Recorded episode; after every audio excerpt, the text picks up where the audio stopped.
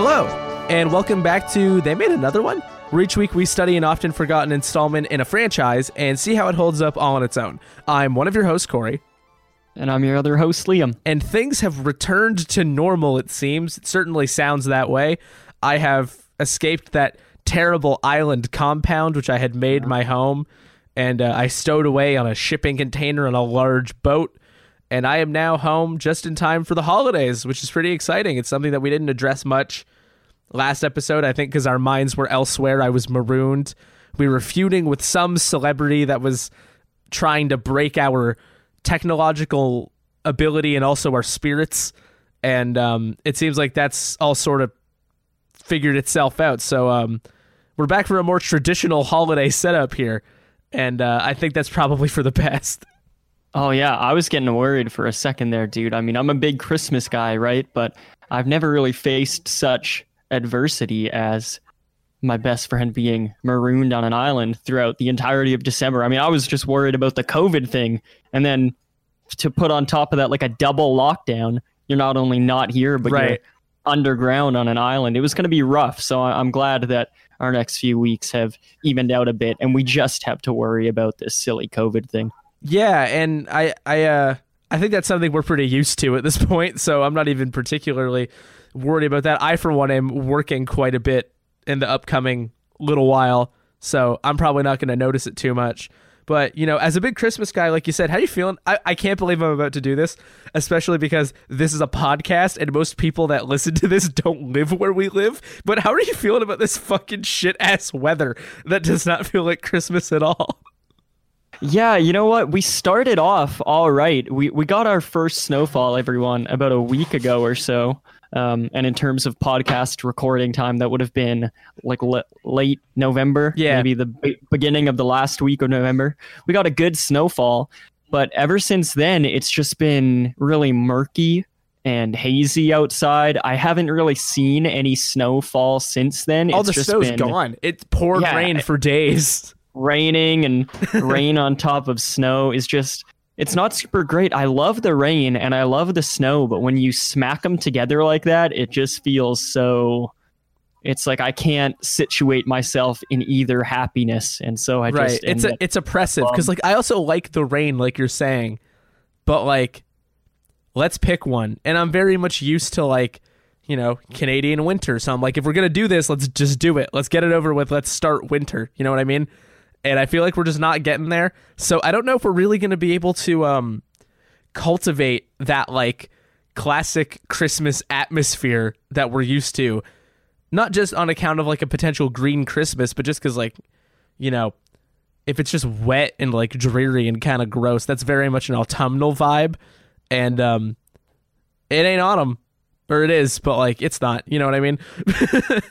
Yeah, yeah, and typically here the winter doesn't really kick off until January or February. That's when you get a lot of snow and a lot of cold temperature. Um, I was pretty amazed when we got that snowfall a week or two ago, um, but you know it was it was too good yeah, to be true. but then like two years ago, you think about it, and like we had like multiple feet of snow on Halloween, and it's like no one knows what's going on anymore. But what it means is we have to figure out ways to uh, cultivate that Christmas atmosphere ourselves. And we were talking off mic just before we started, and um, Liam was like, "Oh, like we could talk about some other holiday specials or Christmas specials," and I was like, "Well, I can't think of any memorable that are memorable to me."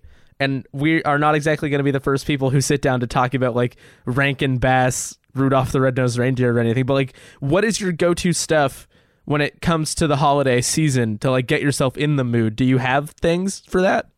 I do, yeah. Not so much holiday specials. I'm uh, more of a movie dude. You know, when, when I was growing up, and even these aren't movies. this isn't a movie Um, at all. It moves, but it lies. This is a special. Oh. goddamn it!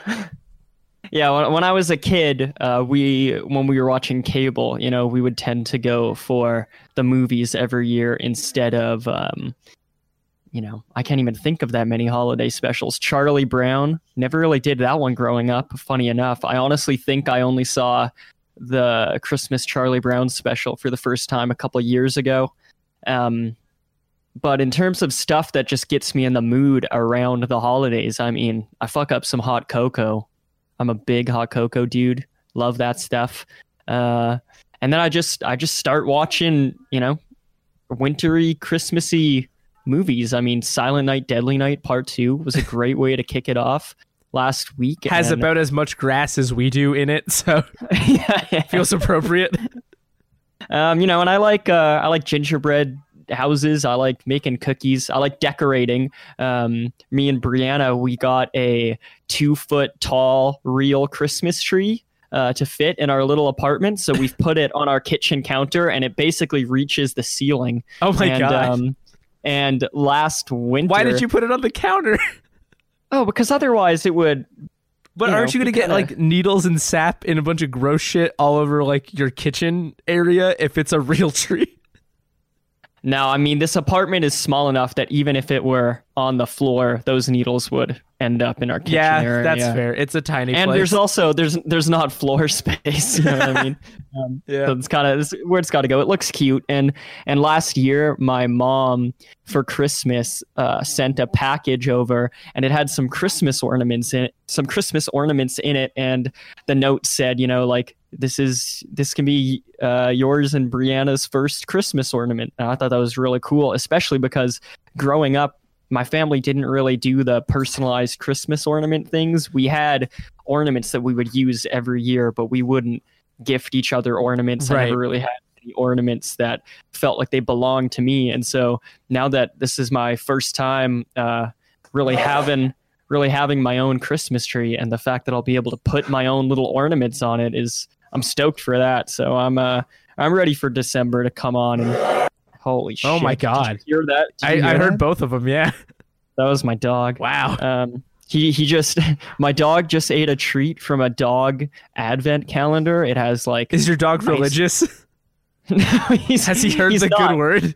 Much like me, uh, he he he did all the Christmas traditions growing up, especially the ones that are food related. But uh, he took the religion out of it. He just focuses on the cookies, and so he had a treat with some icing on it, and apparently it's it's fucked with his belly. So he's doing some Christmas hacking to ring in the December. Um, that's that's where I'm at. What about you, Corey? Christmas stuff, holiday specials, any of it? Um, not really. And I think we talked about this when we talk about Halloween. Is that I I was never much of a like a hugely I was about to say patriotic for the holidays, and I'm sticking with it, even though I don't think that's a thing. Um, it's not something that I uh I really I'm not attached to the holidays.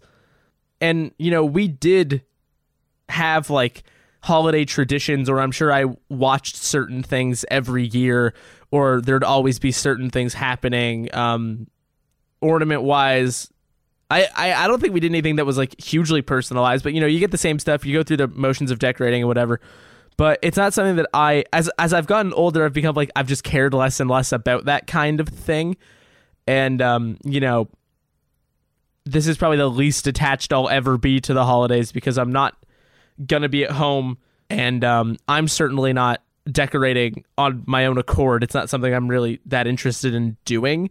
So I don't know what it would take to get me to really like feel that Christmas spirit or whatever that uh, I guess I'm not feeling.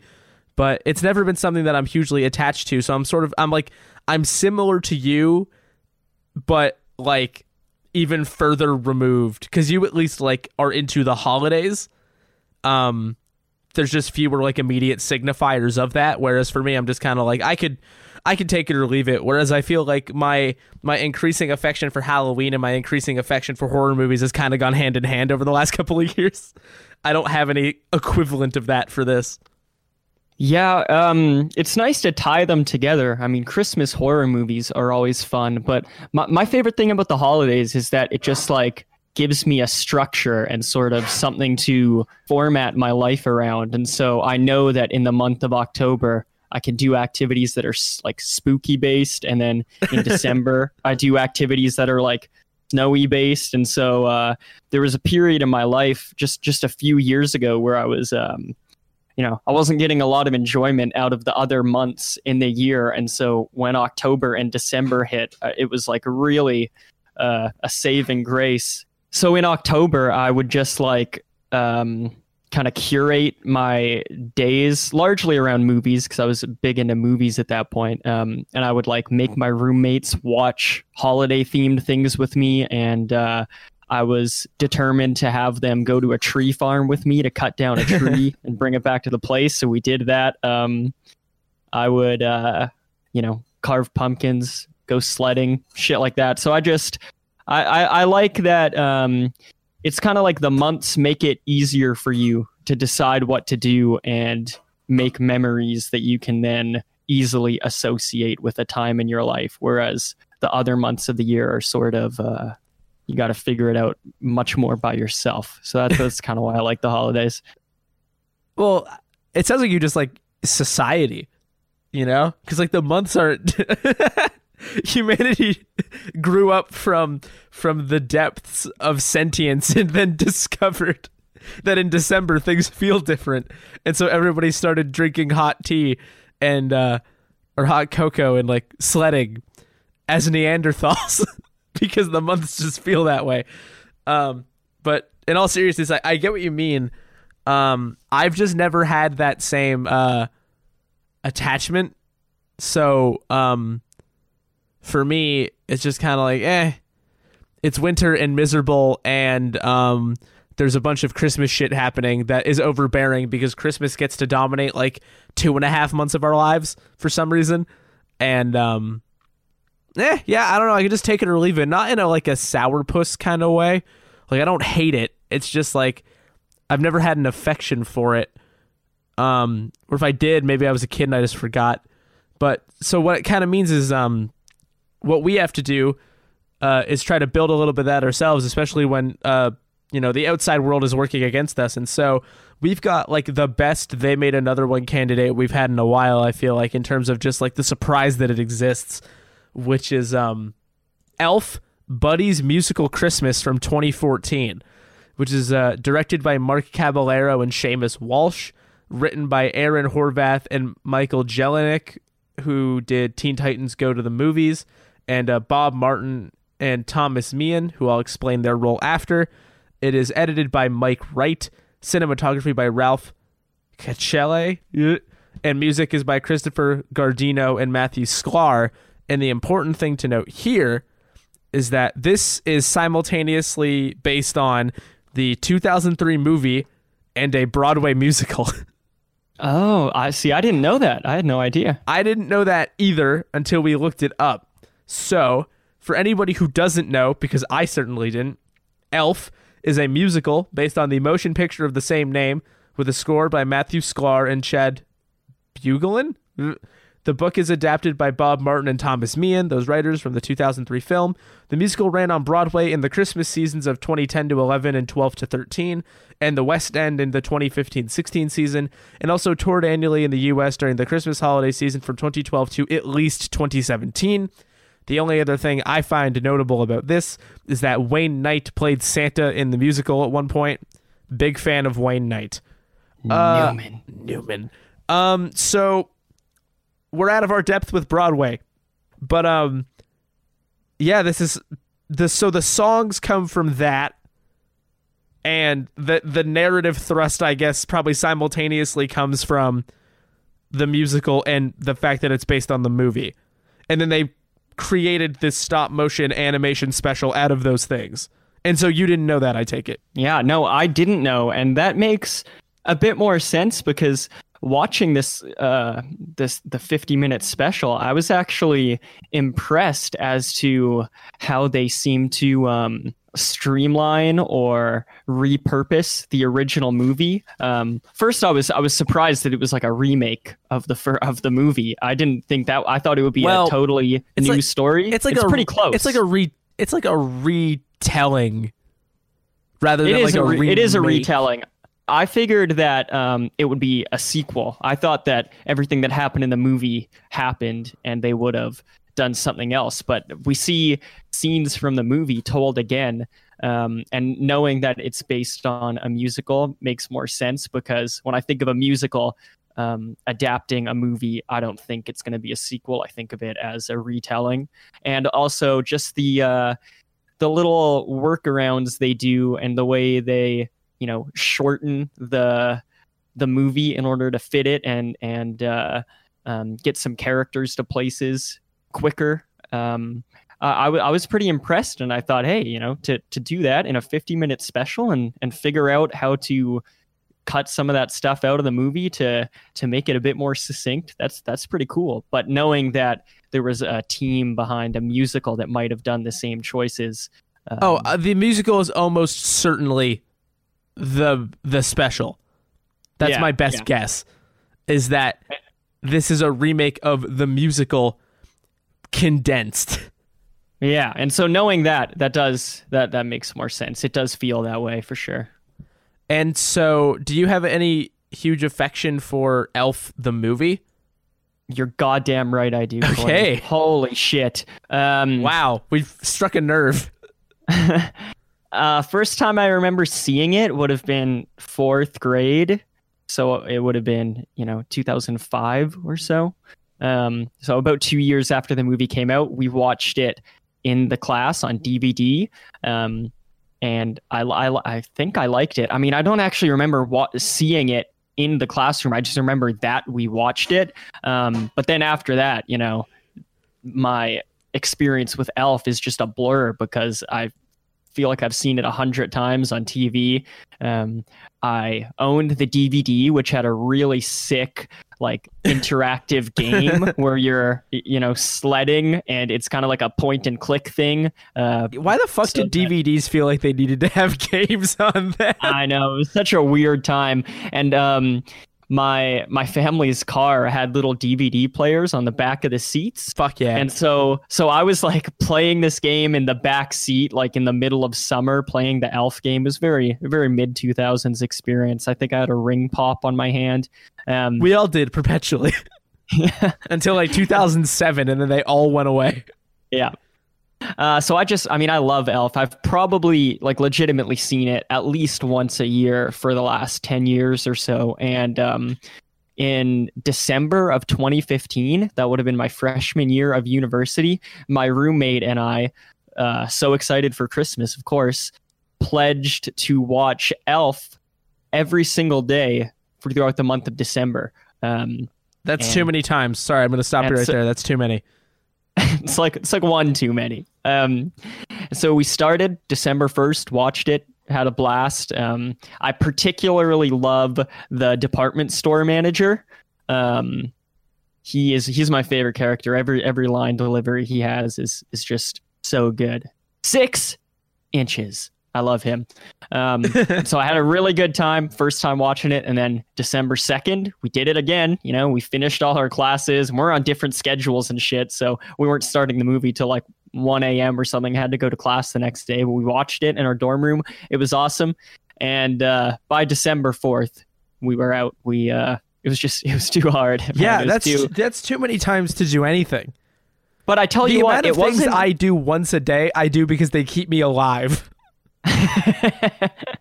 I tell you what, though, it wasn't even like we got tired of Elf and it was like we can't sit through this movie. It was just too difficult with both of our lives to make sure that we were both in the dorm room for an hour and a half, able to focus on this movie at least once a day. And so we had to abandon it. But I I've seen Too Elf pure for at this least- world. I've seen Elf at least you know four, five times since, um, and it's still good. Like it didn't. I didn't get worn out of the movie, and so it's. I think it is like one of the last Christmas classics I can it's probably the last one think of. Um, Krampus from 2015 is up there now. It seems like that mid 2000s, like early mid 2000s era was like the last chance for new things to come out and become huge and uh, reflected upon in a like a pure way. And then after that, it's like we just look back on things. you Um, know what I mean? Yeah, I well, I think that's if that's true, it is because that was teetering on the precipice of like total content oversaturation. So like there's a bajillion things and they all come out so fast. You know, Netflix has already made two of those movies where Kurt Russell plays Santa. Two of them already. Mhm. Do you know that? Yeah, yeah, yeah, yeah. Like Yep. shit is just happening so fast that like you don't have time to make things a classic anymore. on a wide scale. Like, cause like even the biggest hit things, like the Queen's Gambit is fucking huge right now. But like, are people gonna be talking about the Queen's Gambit in like a month if they if it's not a meme where Anya Taylor Joy is holding Yu-Gi-Oh cards instead of chess pieces? Probably not, because who's got the fucking time? So I, I think like just there was a shift that made it dramatically more difficult for like a whole like society to decide that something was a classic now.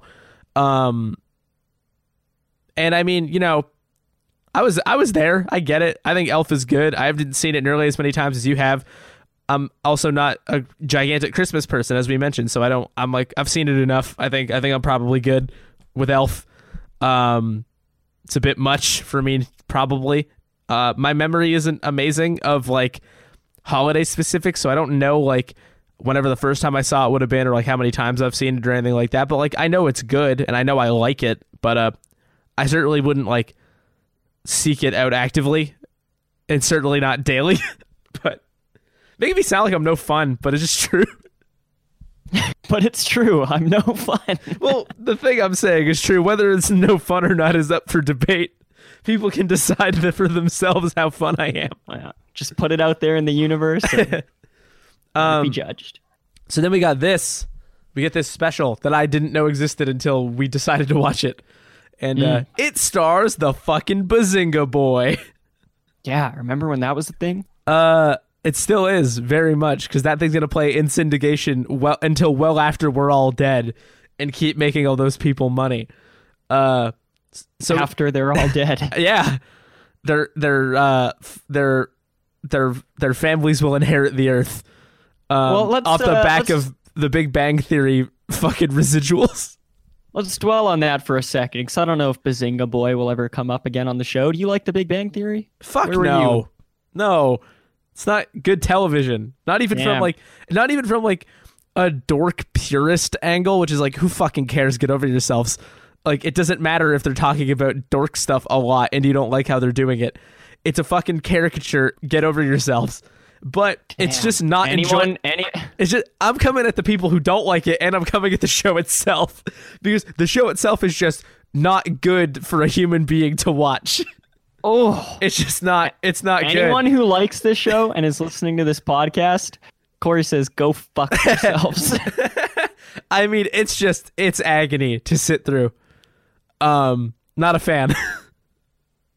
you know, I had a roommate um a few years ago who would watch Big Bang Theory episodes in his room with the door closed. Um, I knew he was doing this in private, like a sin, like he should be. Right, right, right. Uh, but he he would like bring it up. He would be like, uh, sometimes he'd be like, "You got to see this clip," or you, you definitely do, didn't. Do you, is the thing though? do, do, you like the Big Bang Theory? So I knew that's what he was doing. Um, and he would he would laugh out loud to this show. He would laugh just like that. Would, it sounded just like that. he smoked a lot too. chain smoked and watched the Big Bang Theory. Um, he would laugh so hard at the Big Bang Theory. There was one time I was hanging out in my room. I heard him arrive at the house, and so I hear him go up the stairs. He goes up to his room. The door shuts literally three seconds later, I'm not even joking. Literally three seconds later, he's laughing out loud. And I said, That's fucking it. I got to see what's going on. And so I march up the stairs and I knock on his door and he opens it. And the fucking Big Bang Theory is on his computer. he's watching the Big Bang Theory. And I want to say something quick. Yeah. People are allowed to like the Big Bang Theory. A lot of people clearly do boy howdy it's not good though. Can we at least agree it's not good? People can like bad things. Well i probably uh, like all kinds of bad shit. I don't know. Do you like the maybe. big bang theory liam? No, no okay. no. what if that was the reveal at the end of this? Uh you know alongside the bazinga boy jim parsons not to disparage jim parsons who i think you know he's doing other stuff. He's probably fine. He seems like a nice guy. If i if somebody wanted to pay me millions of dollars to be the bazinga boy i probably would like you know um, we've got Mark Hamill, Katie Micucci, Ed Asner, Max Charles, Rachel MacFarlane, Fred Armisen, Kevin Michael Richardson, Gilbert Gottfried, Jay Leno. Uh, I didn't notice Jay Leno, but whatever. Uh, Steve Higgins, Kevin Shinick, Rachel Ramras, Larry Dorfin, Rachel Bloom. So three discrete Rachels for starters. And uh, but I mean, you know, solid cast there, a lot of notable people in there. And um, the story is Santa narrating the story of Buddy discovering that he's not an elf for real and that he's got a dad who who's so his mom put him up. No, that's not it. So he had a mom named Susan and he snuck into a Christmas bag, which implies to me that she did not want to lose this child. And then he got raised by elves, but his dad doesn't know he exists. And then he goes and he meets his family, and his dad's a real fucking naughty list piece of shit, workaholic. And um, they gotta get Christmas spirit back, both in that family and into society at large, to power Santa's sleigh. And also, his should- boss is a real piece of shit.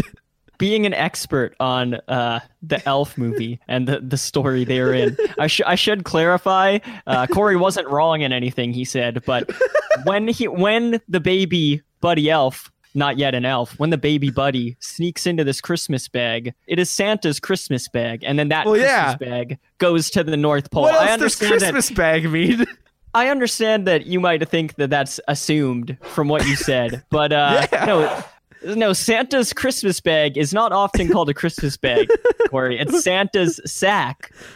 A Christmas bag could be like you put some presents in it and you give it to your neighbor or something. Any human can have a yeah, Christmas that's what bag. So- Santa does because he's neighbor to all. So, I just wanted to clarify that because when you said Buddy snuck into a Christmas bag and then he gets raised by elves, I just wanted to fill in All of that's true. the, the loose ends. That None of that was incorrect. not- None of it. That's exactly what I said, but someone might not know how he goes from Christmas bag to raised by elves. so I just wanted to get that out there. he crawled into the wolf bag and was raised by wolves. Real Mowgli situation. Real elf Mowgli. And um you know, it's it's it's that simple. Um there's song numbers along the way. He meets a friend and I guess we were supposed to intuit that Buddy is the age of an adult human. I kind of thought he was still like sort of kid aged, but uh, he very much is a father at the end of this story. So I guess he's old enough for that. And um, it's done in like the Rankin Bass sort of stop motion animation style that a lot of holiday classics are uh, actively trying to emulate that. Um, you know, for better or worse, it's kind of uninspired at this point, but whatever. Who am I? And uh, just a guy who wants a good old fashioned Christmas bag is all I Who am. the fuck are you? Uninspired stop motion? Oh my gosh. well, it's uninspired in that like a couple classic holiday specials did it, and then everybody was like, "Well, if we're making a holiday special, we have to do stop motion animation." It's like the definition of uninspired. Oh my gosh. I mean, there's only so much you can do. I think there are there are a lot of holiday specials that Liam, later later in this episode, action. literally later in this episode, I'm going to say I think it looks really nice. You don't need to climb down my neck for this one. All right, I'll stop. It can be both uninspired and look pretty. You know, it's not rocket science, so I'm just going to cut to the chase here. This is fine. We're back at it again with the word fine. It's sweet and nice, uh, but it's kind of hollow, and it feels exactly like the kind of thing that does not become a Christmas classic, but is the kind of thing where if you're having a big family gathering, it would end up on the TV at some point as like background noise slash wallpaper slash something for people to look at with their eyes. Um, it's not a raw classic, and it doesn't really like. It doesn't really create a genuine feeling of like Christmas atmosphere in the viewer, at least for me. It's got all the signifiers and it's like overwhelmingly Christmassy at times, but it's just sort of like it's what it is. It's going through the motions. It's 45 minutes of Christmas stuff that's supposed to make you feel nice and uh it looks pretty but it I don't know. I I watched this in the uh in the middle of an afternoon wrapped in a blanket because it was cold while it was gray and pouring rain outside and it did not do much to lift me out of that uh hole. I was being a bit hard on it in my notes. Um But then immediately after it was over, I went outside to pick up a Christmas gift from the mail, and it was windy and pouring rain, and all the snow was gone, and it was miserable. The neighbors have an inflatable snowman and uh, Santa that uh, are completely flat, not inflated, just getting dunked on with rain, and it's such a tragic visual that um, immediately having seen the movie, it did sort of make me wish things felt a bit more Christmassy out here. Um, there's like one house with decorations on the street. Like I'm not a huge Christmas head as we've mentioned, but that was pretty rough. Um, it th- watching this and having the terrible atmosphere around me made me want the warm, pleasant, homey Christmas atmosphere. But paradoxically, the movie did not create that. It just made me want it more.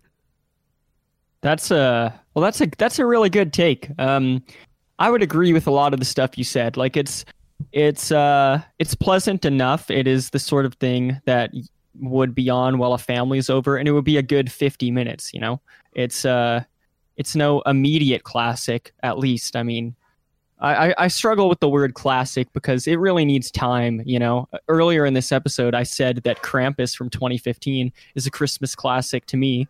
But I'll tell you, when I saw that movie in the theater, um, I was pretty let down. I was so excited for that movie, and I, I was pretty let down that it it didn't feel like something that I wanted to revisit. And now we're five years removed from the release of Krampus, and I think it is a classic, and I revisit it every year. And so, um, uh, when it when it comes to holiday stuff, um, when we when we have so many cultural touchstones that we that we come back to, I think that you know people sometimes are are a bit too harsh on movies if they don't immediately have that magic that something has cultivated over multiple viewings and and multiple years. And so uh, I, I, I tried not to hold this one to a super high standard um, in that way because I definitely do it too, you know.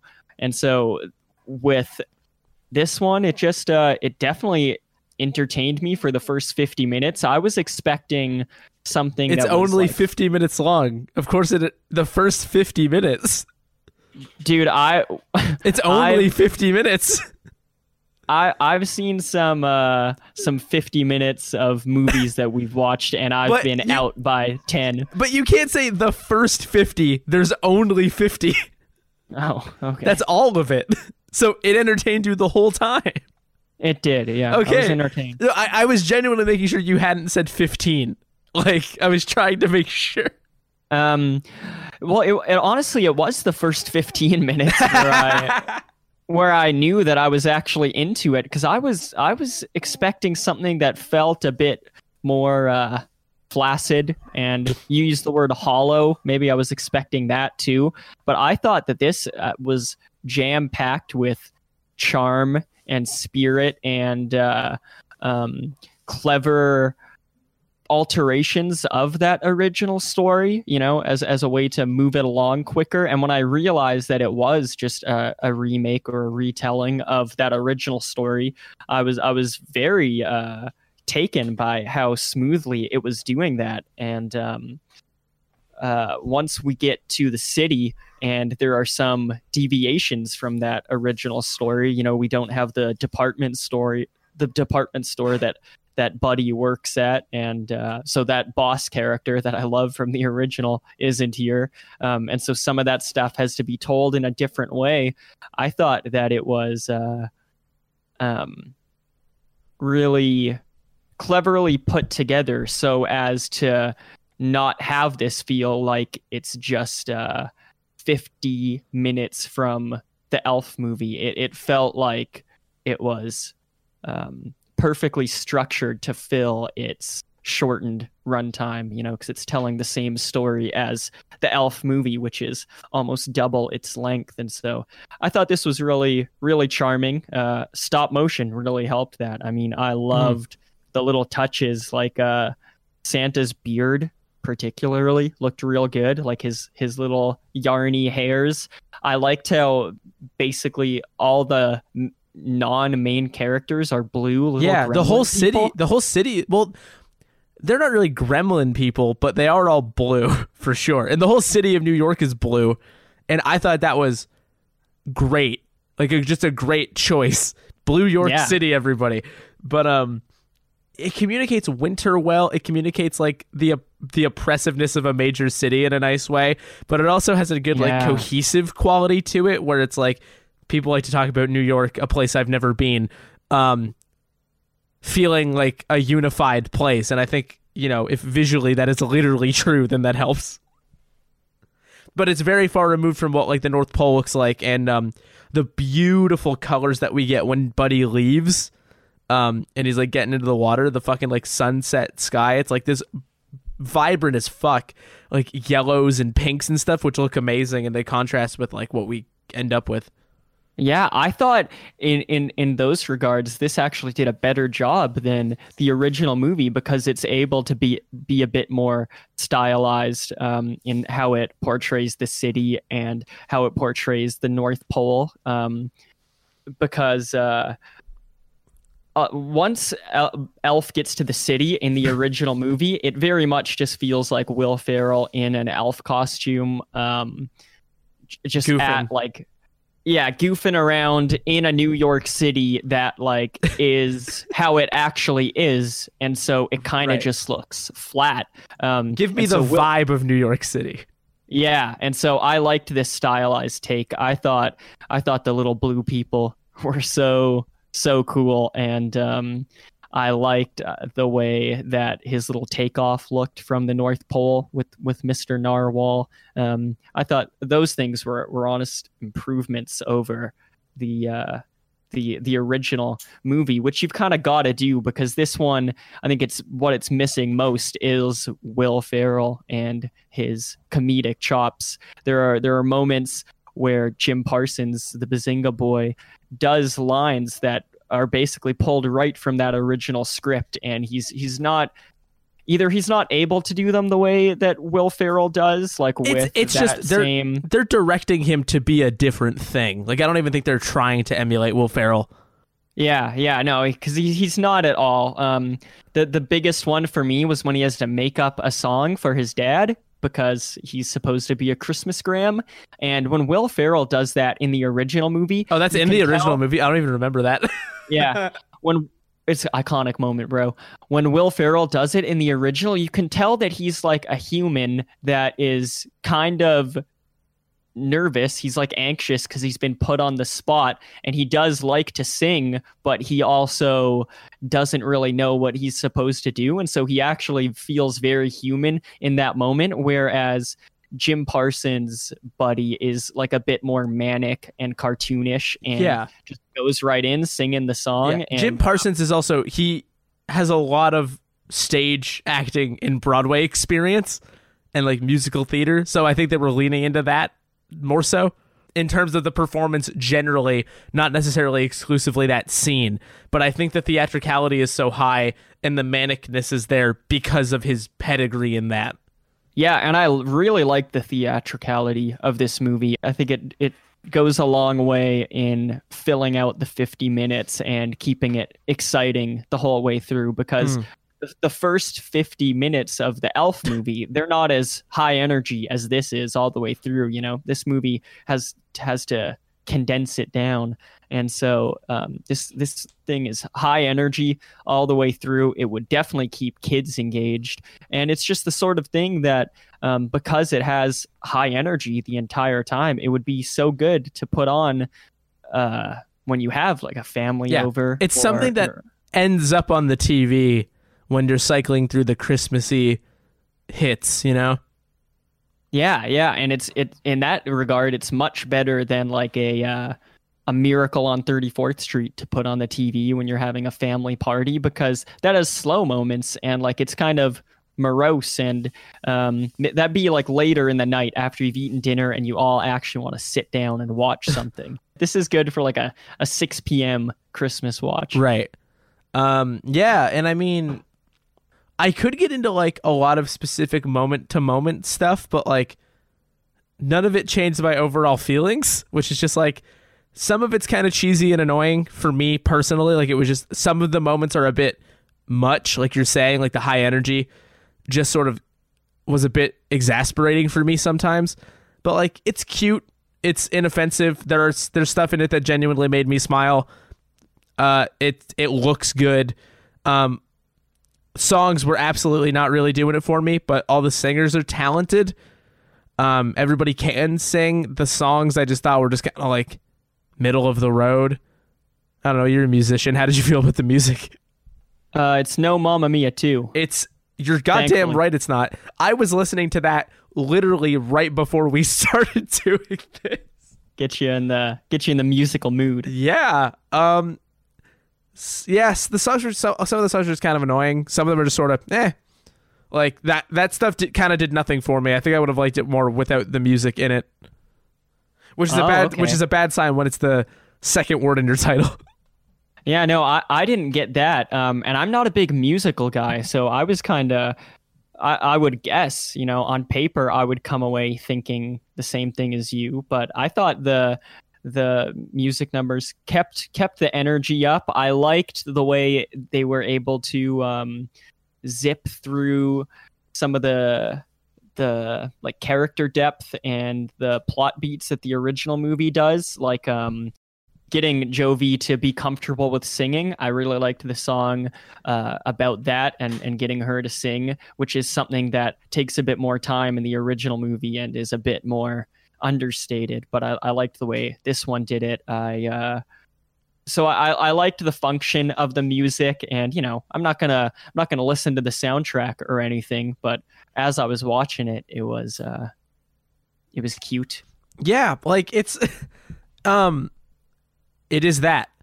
And um I did, I certainly didn't hate the songs. It's just like enough of there was a couple songs where I was like, well this is starting to annoy me. So it's like if those weren't there, I would have been annoyed slightly less. But like it's it is inoffensive, well put together Christmas party background noise, and that's fine. Another song I really liked was when Michael was singing so sadly on the streets of New York City, and he was watching uh, through the windows of the department store. as, like, Yeah. a beaver family. Those were was- cute. Those were so cute. Yeah. I there was a lot of little touches in this movie that was like it was a deviation from um Made with love. uh, yeah, yeah. The Beavers did a good job. Um, there's also uh, at the beginning like a cartoon sequence that isn't stop motion, and yeah, I think that's that stuff is really. Uh, it's just it, it adds some nice flavor, you know. And um, when I watched this, it, it wasn't background noise, and just sitting in front and really paying attention. The time still flew by, and I was basically smiling the entire time. Um, yeah, a lot, Yeah. a lot to like, and it's it's honestly like I could see it being an annual watch for me, just because it's 50 minutes long, and uh, one one time a year is like is decent. Yeah. I mean, I wouldn't I wouldn't watch it every night of December. It's no that it's might no be more fe- that might be more feasible though. Yeah, honestly, eh? I need to call up my old roommate. yeah. It's December 1st today. There's still time. Um, I don't say background noise disparagingly. Um, that's just sort of how it feels. Like I don't say that to demean the movie or anything. Um, I just want to make that clear. Like I think that's fine, and that's a necessary role in the holiday season. That's what a lot of things become. I think, including shit like Elf, the the original Elf, just sort of ends up being that, uh, and that's fine. I think this is a great addition to that. Um, but as the guy who has established himself as not a gigantic Christmas head, there's there's only so much it can do for me. Uh, but I think it does it well. I think it's well put together. I think it looks really nice. Um, it, it has some fun stuff in it. I like the like barbershop quartet of Santas. That was Yes. cute. Also, when Buddy is sad and walking around the city, there is a sign that just says the crying toilet, and that's hilarious. Yeah. Um, yeah I don't know what that, was means or anything, but uh, it's I guess it's just a bar with toilets that you can cry inside. But uh, that's kind of all I've got to say. It's like it's it's it's good. It's well put together. It's made with care, uh, but it did not rock my world. It did not make me a Christmas head, and it did not make me a fan of The Big Bang Theory either. Man, I wonder if anything this month will make Corey a Christmas head. If anyone has any recommendations of a sequel or remake type movie that'll do it for Corey, let us know and we will adjust our schedules accordingly. I'm trying over here. I think like I don't know. I just I don't know. I think I have to get there organically. I don't think a movie's gonna get me there. Is what I mean. Like, I think real human experience might. Hmm. Yeah, and that's that's that ain't happening this year. Yeah. Damn. Uh, but that's okay. We've still got each other. But But but, but what? I'm- but what, Liam?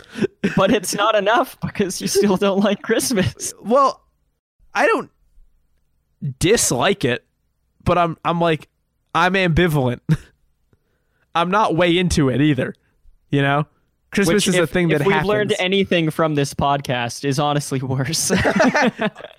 yeah because at least it like there's nothing that i can hate and you know i find that this podcast has proved that i i can be productive when i hate something yeah. So if anyone has any remake or sequel type movies That I will love or hate. Hate Christmas, also send those our way. We need to we need to change this dynamic somewhat. oh well you know what we have to look forward to liam we got each other christmas things We did. so yes, maybe that'll do it that's a real human experience We'll update you listeners at uh, at some point once our Christmas gifts have been exchanged. yeah i imagine we're probably doing it before the the hallowed day itself Mhm. that was my best guess and because December is lucky enough to have five Wednesdays this week or this month, sorry, and uh, also this week we will we will have another December special episode after the Hollow Day itself, and so we can probably do some updating there, some reflecting on the month, and uh, Corey will let us know his his final thoughts on Christmas. Um, liam's gift for me and then we'll check it out again. Liam's gift for me is a Santa suit and a note that says "Learn to love it, you dumb piece of shit," and that's all he got. Only then can you put it on.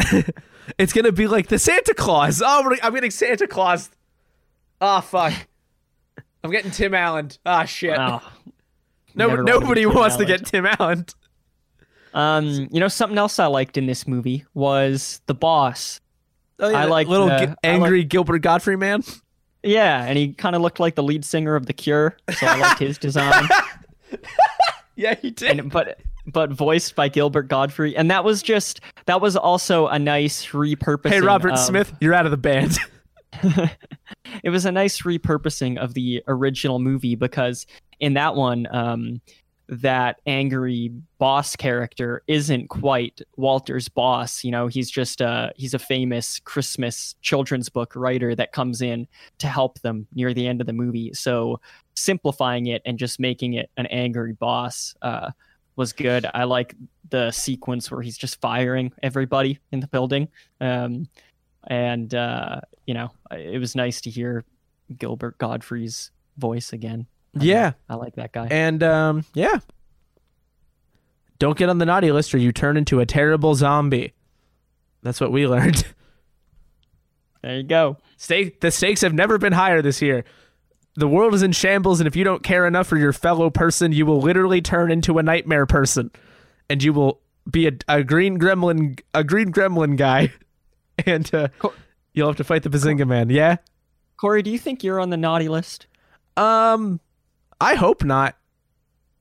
You know, there's no way to say this that doesn't sound like I'm just trying to say that I'm a great person, but I find that regardless of my interest in Christmas, the holiday, uh, I like to think like I'm a I'm a caring and thoughtful individual who tries to help people. So I would like to think that sort of rules out my ambivalence towards Christmas. Yeah, I took that into consideration, but like Sounds like you think I am. Talk, I'm I'm just wondering if that's enough. I mean, I, does, I mean, we'll how harsh is Santa? we'll find out because I'll have to report back after Christmas Day, and we'll see if I just get totally shafted. Yeah, I'm gonna give you coal, Corey. Fuck. I meant by Santa, but you can also do it, I guess. Um, dude, I watched a hilarious video yesterday of um, a a dude telling a young boy, you know, this kid is probably under the age of ten, and maybe seven or eight or something, and he's like very Irish. And the dude is telling the kid that he's on the naughty list, and this Irish kid says that he's not on the naughty list, and uh, and he says if Santa does put him on the naughty list, he's gonna uppercut him. It's hilarious. I will send it to you. Maybe maybe that'll turn you into a Christmas head. Yeah, we'll have to see. Something's bound to do it. Just make a Christmas themed Mamma Mia movie and I'm I'm all in. Oh man, honestly, why hasn't that happened yet? How do you feel about Harold and Kumar? They did a Christmas movie. Will that get you there? I saw it when I was like 14. I don't remember anything about it. The the the Christmas one or the the original one? Any of them. ah, gotcha. Saw them all at some point. I don't even know if I said the right age, but I have seen those boys do their their deeds, and uh, I don't remember shit about it. Well, listeners, if you were considering doing Harold and Kumar Christmas like I did at one point, go back to the drawing board. um, and while everybody's drawing on that board, I'm going to thank them all for listening to another episode of They Made Another One. Does that sound okay? Yeah, that sounds great. Cool. So uh, you can find us all over the internet on Twitter at They Made Another, all one word, and on Letterboxd at TMAO. You can. What do I say next? You can reach us via email anytime at tmaopodcast at gmail.com with recommendations for future episodes, questions, comments, things that might turn me into a Christmas head, or your favorite song from this if you've seen it. I'll give options. I'm a generous guy. And um, our fantastic thumbnail art is done by Jade Dickinson. You can find on Instagram at Jade Sketches. Our custom soundboard clips that you have not been hearing because the soundboard I have is a dumb piece of shit and not working are by Jason Deline, who is none of those things, and he's great. And you can find him on Instagram at DelineMan. Liam, where can people find you? You guys can find my film writing, Christmas loving alter ego, Graham the Haunted Marshmallow, on Twitter and Letterboxd. My username is Graham the Haunted Marshmallow. Or the username is Graham the Mallow, ain't it? It is, yeah. There we I go. Don't, I don't know where Graham the Haunted Marshmallow will take you. If it actually takes you to a user, I'll be pissed. I got someone to You'll have to after. fight somebody to maintain the purity of your brand. That's maybe I should go book that one right now, yeah, just in case. cover Shit. it off just in case somebody listens and takes it as a goof. uh, while Liam's doing that, you can look me up on Twitter and Letterboxd at Mr. Corey Price. And you can also listen to my other podcast with friend of the show Neil, where we are working our way through the um, classic action-packed fantasy fighting, horny television fantasy program from the '90s, Mortal Kombat Conquest. That is under MK Podquest on Twitter and everywhere else. And with that out of the way, happy holidays. You can catch us here next time for more. They made another one?